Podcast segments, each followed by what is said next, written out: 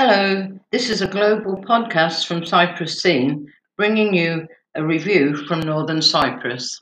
By Chris Elliott.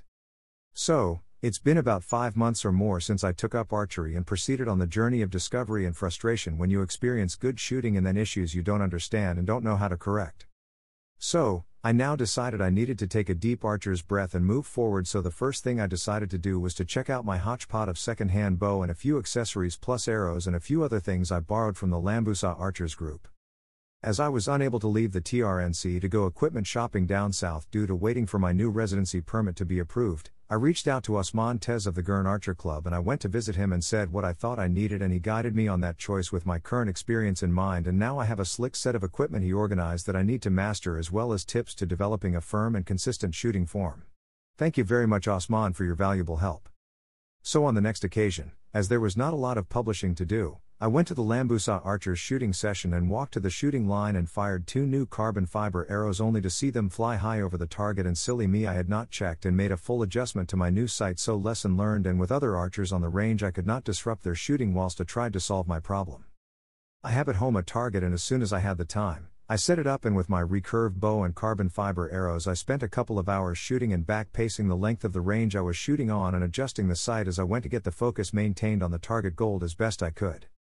So the next Saturday came and I went back to be with the Lambousa Archers in Lapta, and not wanting to launch more of my expensive new arrows into the weed-covered end of the field, I spent my time hammering arrows into the short-range target, and our leader Nick Goff came and made a horizontal adjustment to my bow's sight, and then the arrows were then grouping closer to the center.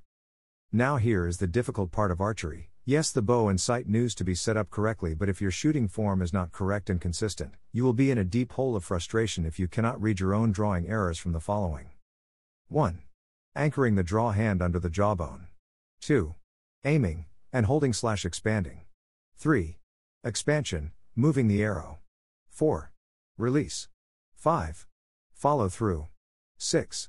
Relaxation and analytical feedback.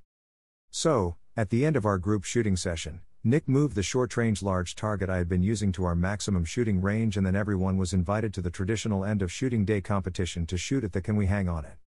Here we go, I thought, more of my new arrows going to park in the weeds, and with a slight cross breeze blowing I took my turn to shoot 3 arrows, and to my delight I hit the can with 1 arrow with 2 close to it. So on the next shoot I have so much to consider to get that consistent form correct, and the video below shows where it starts.